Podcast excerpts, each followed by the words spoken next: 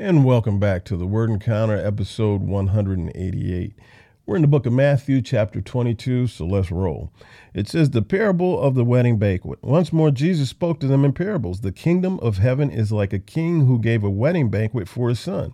He sent his servants to summon those invited to the banquet, but they didn't want to come. Again, he sent out other servants and said, Tell those people, See, I prepared my dinner, my oxen and fattened cattle have been slaughtered, and everything is ready. Come to the wedding banquet. But they paid no attention to him. And, and, and they went away, one to his own farm, another to his business, while the rest, now get this, the rest seized his servants, mistreated them, and killed them. so the people that were invited killed the king's servants. the king was enraged and he sent out his troops, killed those, uh, killed those murderers, and burned down their city. Then he told his servants, The banquet is ready, but those who were invited were not worthy. Go to where uh, the road exits the city and invite anyone you find to the banquet. Uh, so those servants went out to the roads and gathered everyone they found, both evil and good, didn't matter. The wedding banquet was filled with guests. When the king came in to see the guests, he was very pleased because it was a full house, right? He saw a man there who was not dressed for a wedding, though. He said to him, Friend, how did you get in here without wedding clothes? The man was speechless. Now, we have to keep in mind, in those days, there was custom, uh, customary to my understanding, to when people would come to a wedding, particularly a high dignitary like the king, that they would be given wedding garb in order to put on. So apparently, um, this man, I guess, was given his wedding garb, but he didn't put it on. He just stayed in the clothes that he was in. And so when the king asked him about this, the man was speechless. He didn't have any response.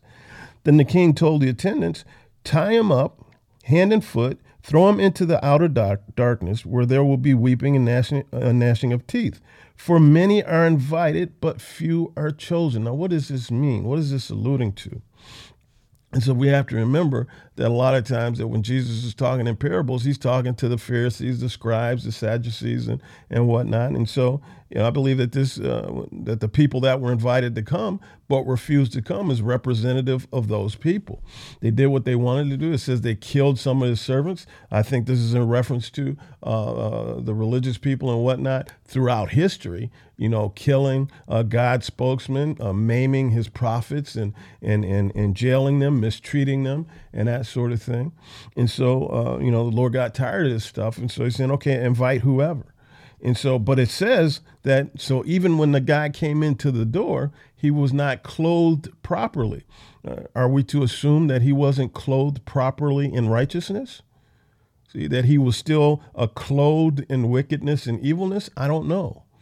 But it seems to me that that would be some kind of indication that this is what Jesus is referring to. See? And it says, God and Caesar in verse 15. Then the Pharisees went and plotted how to trap him by what he said. So they sent their disciples to him along with the Herodians. Uh, who are the Herodians? Well, the Herodians are people that align themselves with the Sadducees, no, with the Pharisees apparently, and so they they are um, in in concert with them. Uh, but they apparently also um, have aligned themselves with Herod the Great, who was the ruler over the territory, and so uh, they sent their disciples to him along with the Herodians. Teacher, they said, we know you are truthful and teach truthfully the way of God. You don't care what anyone thinks, nor do you show partiality. So they're trying to butter up Jesus. And so, so they're trying to laud him with, with flattery. Say, you know, we know that you're truthful, teacher. We know your word is accurate. And you know, we know that you don't care about what others think. And we know that you're impartial. We know that you're fair. So they say in verse 17, Tell us then, what do you think? Is it, lawful, is it lawful to pay taxes to Caesar or not?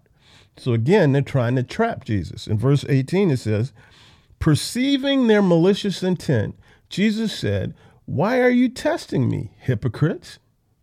He's seeing straight through them. He says, Show me the coin used for the tax.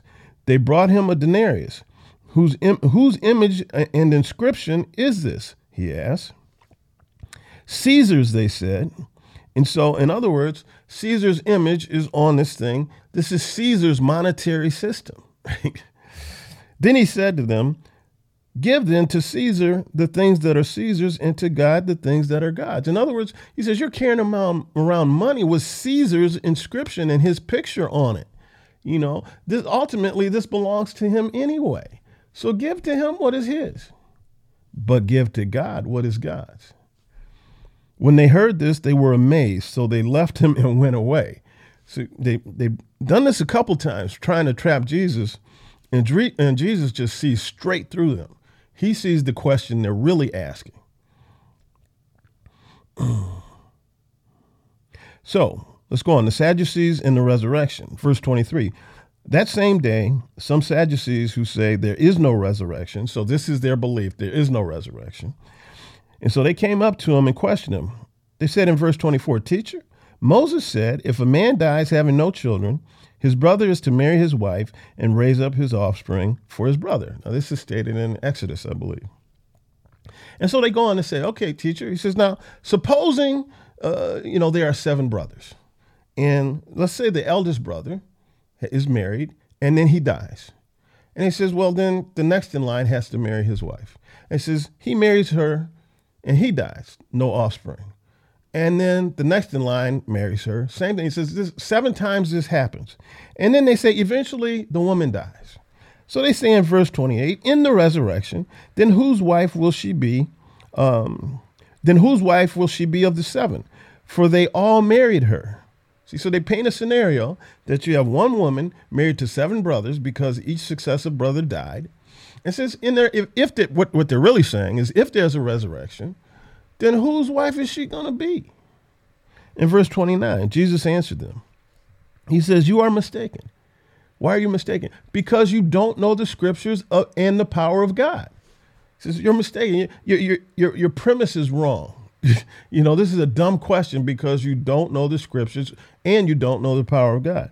He says, For in direction, they neither marry or are given in marriage, but are like angels in heaven. So Jesus is essentially saying, in heaven, there is no marriage. But you don't understand this.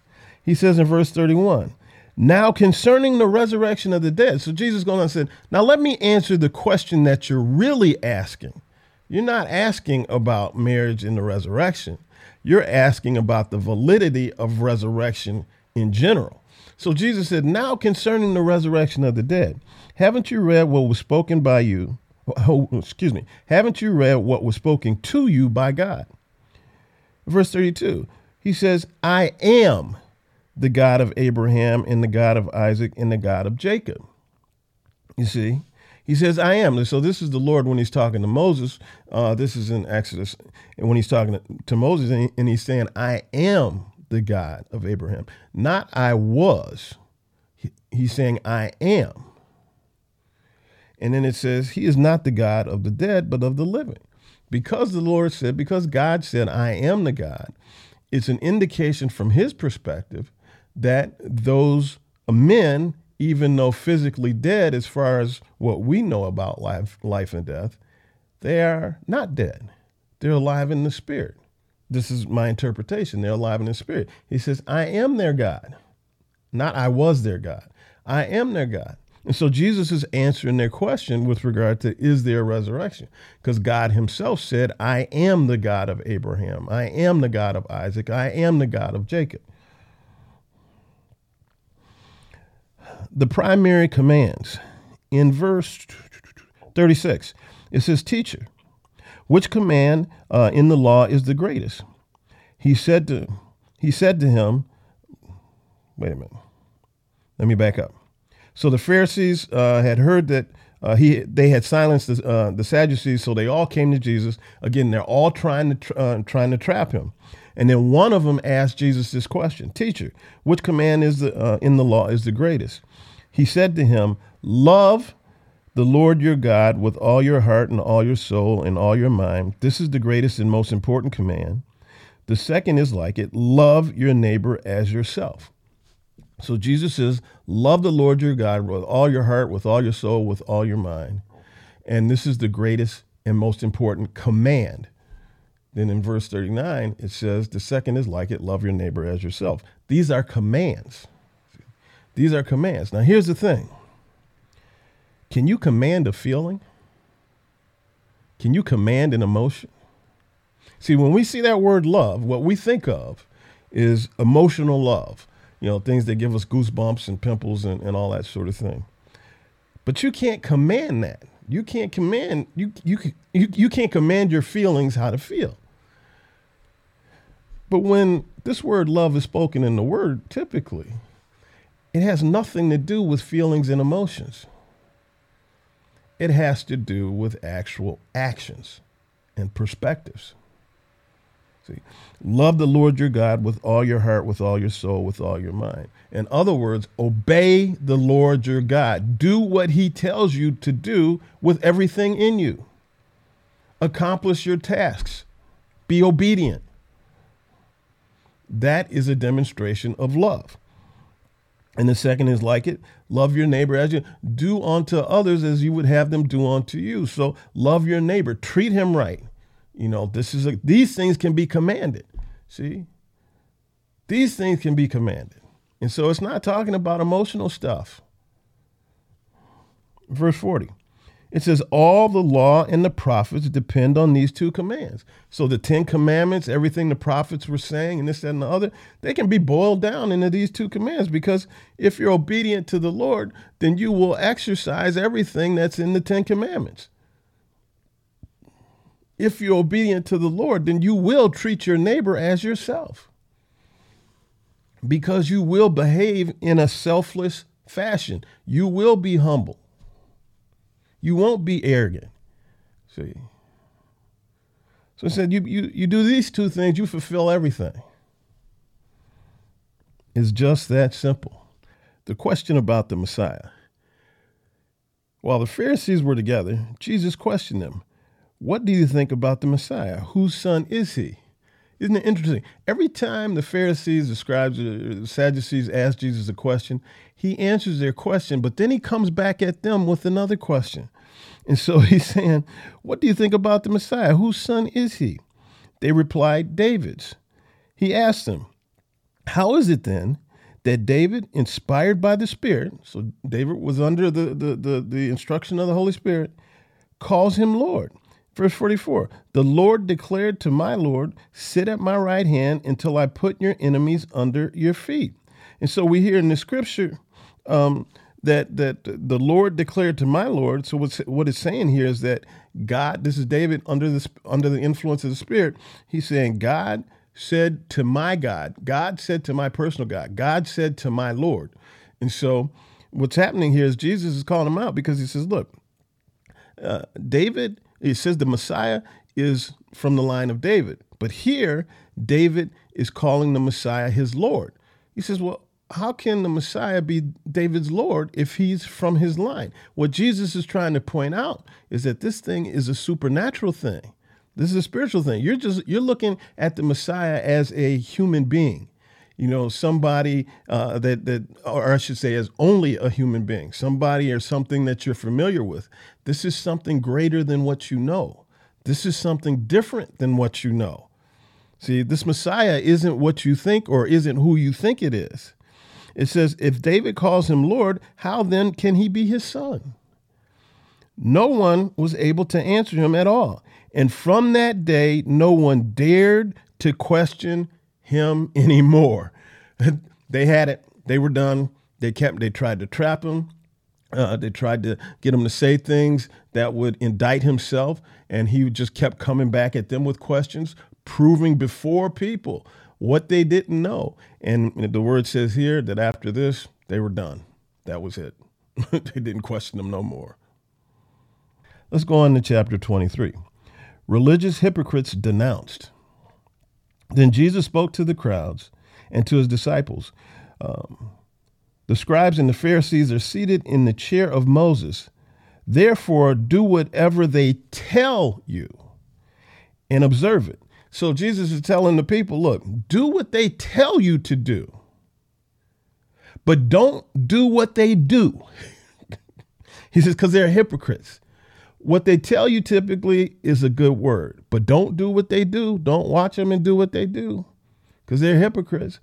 They're scoundrels. They're snakes. Don't do what they do because they don't practice what they teach. They tie, uh, they tie up heavy loads that are hard to carry and put them on the people's shoulders. But they themselves aren't willing to lift a finger to move them. They do everything to be seen by others. That's their motivation, to be seen by others. They enlarge their phylacteries and lengthen their tassels. What, what is a phylactery? A phylactery is a little box that they would hang off of their robes and whatnot that would contain scripture. So they'd have a bunch of little boxes hanging by ropes, you know, off their robes that contain scriptures. And so what they do is they would make these things big to make it look like that they were very, very righteous and holy. So they'd have these big phylacteries hanging from their robes, you know, uh, indicating that they had much scripture in there and how holy and righteous that they were. And then the tassels were on their prayer shawls. You had tassels that were on the edge of, so you put the shawl over your head as you were praying to the Lord and whatnot. So they would lengthen the tassels on the shawl to make it look like, again, that they were holy and righteous people, more holy and righteous than anybody else. And this is what they like to do. It says, They love the place of honor at banquets, the front seats of the synagogue, greetings in the marketplaces, and to be called rabbi by people. And so they love the titles, they love the recognition. See, they love to walk down the streets and nod at people and get acknowledged and recognized. Jesus is calling them out. It says, but you are not to be called rabbi because you have one teacher. And you are all brothers and sisters. Do not call anyone on earth your father, because you have one Father who is in heaven. You are not to be called instructors either, because you have one instructor, the Messiah. The greatest among you will be your servant. Whoever exalts himself will be humbled, and whoever humbles himself will be exalted. What's Jesus saying here? He's saying, look, people hang their uh, esteem on titles. Jesus said, don't get involved with that. Don't separate yourselves by who gets entitled what. You know, don't don't hold this person in higher esteem because they have the title of father or this. Don't hold this person in higher esteem because we call him rabbi or teacher. Jesus is saying, don't do that. Don't create these divisions amongst you that create uh, levels, different levels of status amongst you. He says, no, no, no, no, no. You don't understand. For you to be truly great, you have to serve everybody else, not the other way around. See, the people with title, they are looking to be served by others, but to be truly great, you have to serve others. Then you'll be elevated. If you are truly humble, you know, not false humility, but if you are truly humble, then you'll be elevated. This is backwards thinking, right? This is not thinking that is accustomed to folk. Jesus is trying to correct their perspectives. Then he goes in on the Pharisees. He says, Woe to you, scribes and Pharisees, hypocrites! You shut the door of the kingdom of heaven in people's faces, for you don't go in, and you don't allow those entering to go in either. See? So these are supposed to be the teachers, these are supposed to be the ones imparting wisdom and knowledge that's, that's, that's, granted from the Lord. But he's saying, look, you, not only are you not going in because of what you're doing and what you're and what you're trying to get across and impart, you don't allow anybody else to go in. He says, Woe to you, scribes and Pharisees, hypocrites! You travel over the land and sea to make one convert, and this this is interesting. and when he becomes one, in other words, you you go anywhere to make a convert and when you're successful in converting them to, to Judaism, you know, when you're success, uh, uh, successful in grafting them into the family, what happens? He says, You make him twice as much a child of hell as you are. he says, You make him worse than you. You go out to convert people to the faith to bring them to God. And the result is you make them twice as bad as you. Woe to you, blind guides who say, Whoever takes an oath by the temple, it means nothing. But whoever takes an oath by the gold of the temple is bound by his oath. And so, what Jesus is telling the scribes and the Pharisees is people come to the temple who don't bring anything with them and they, they make oaths and whatnot. And to you, that means nothing. But if somebody comes in and pledges some money or some gold or whatnot, you hold them to it. See, when they put the money out there, then you hold them to it. It says, blind fools. Which is greater, the gold or the temple that um, sanctified the gold? Same question today. What's more important, the money or the God who allows you um, the skills and ability to make the money? See. Woe to you, scribes and Pharisees, hypocrites! You pay a tenth of mint, dill, and cumin, yet you have neglected the more important matters of the law justice, mercy, and faithfulness. Says you pay a tenth of, of, of your resources and whatnot. So you're, you're, you're obedient in that respect. But you've neglected these other things that are more important. And so uh, Jesus says, uh, these things should have been done. You should have been paying your tenth. You should have been paying your tithes without neglecting these other things. They're not mutually exclusive. You do both. You do both. You pay your tithes and you exercise justice, mercy, and faithfulness. It's not one or the other.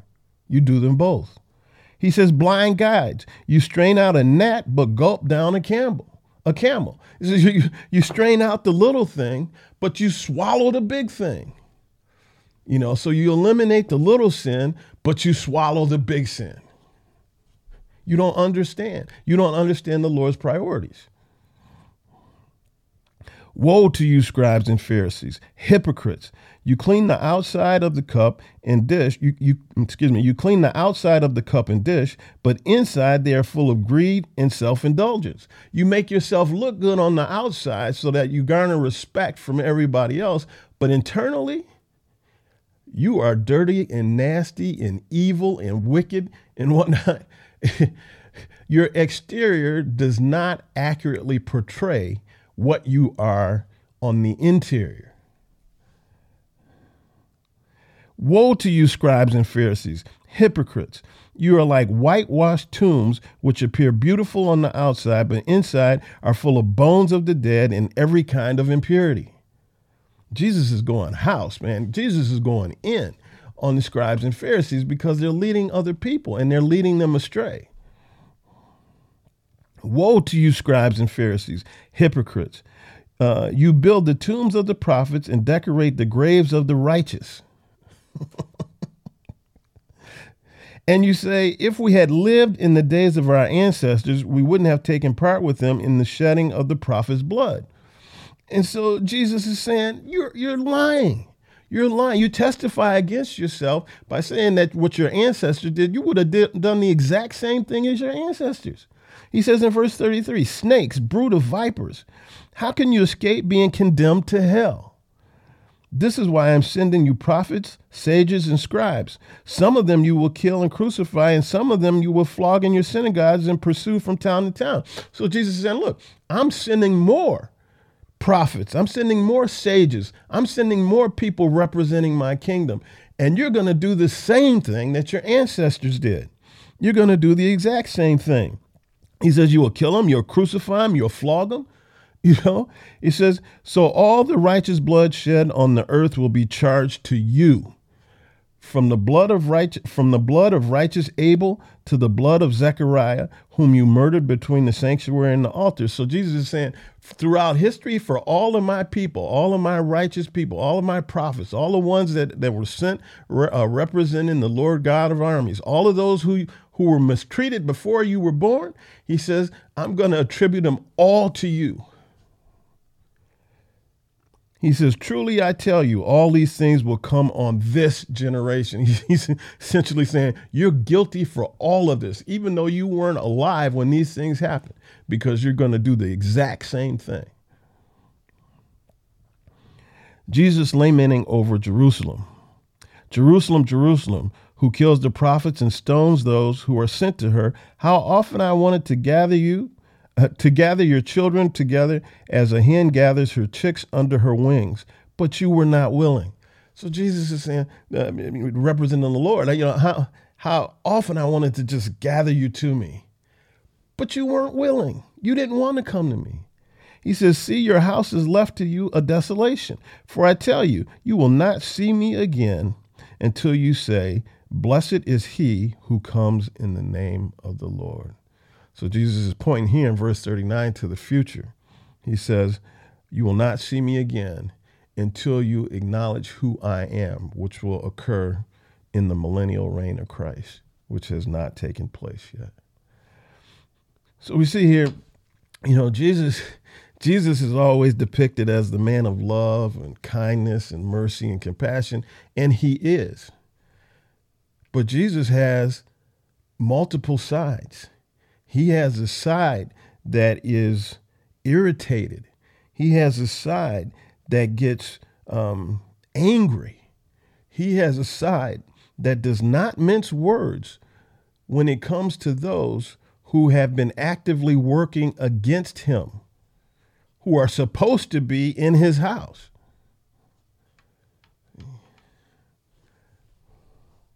He has no patience for that.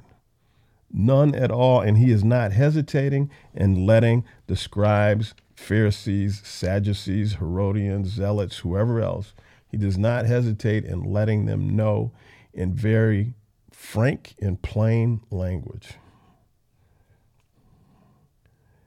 calling them snakes vipers. Woe to you. mm-hmm, mm-hmm. But in his mercy and compassion, he, even to those, sends out an invitation. The message is near you, in your mouth, and in your heart. This is the message of faith that we proclaim. If you confess with your mouth Jesus is Lord and believe in your heart that God raised him from the dead, you will be saved. In Romans chapter 10, verse 10, it says, One believes with the heart, resulting in righteousness, and one confesses with the mouth, resulting in salvation. For the scripture says, Everyone who believes on him will not be put to shame, since there is no distinction between Jew and Greek, because the same Lord of the because the same Lord of all richly blesses all who call on him. Jew, Greek, black, white, Asian, Indian, male, female, young, old, it matters not. It matters not. Everyone who believes on him will not be put to shame. For everyone who calls on the name of the Lord will be saved. And that is a promise from the heavenly throne. The question is do you believe it or not? and only you can answer that. And with that, we're done for the day. We'll pick it up tomorrow in uh, episode one, I guess 89, I think it'll be. Everybody be blessed, stay safe, keep your keep your eyes fixed on Jesus, and we'll see you tomorrow. Bye bye.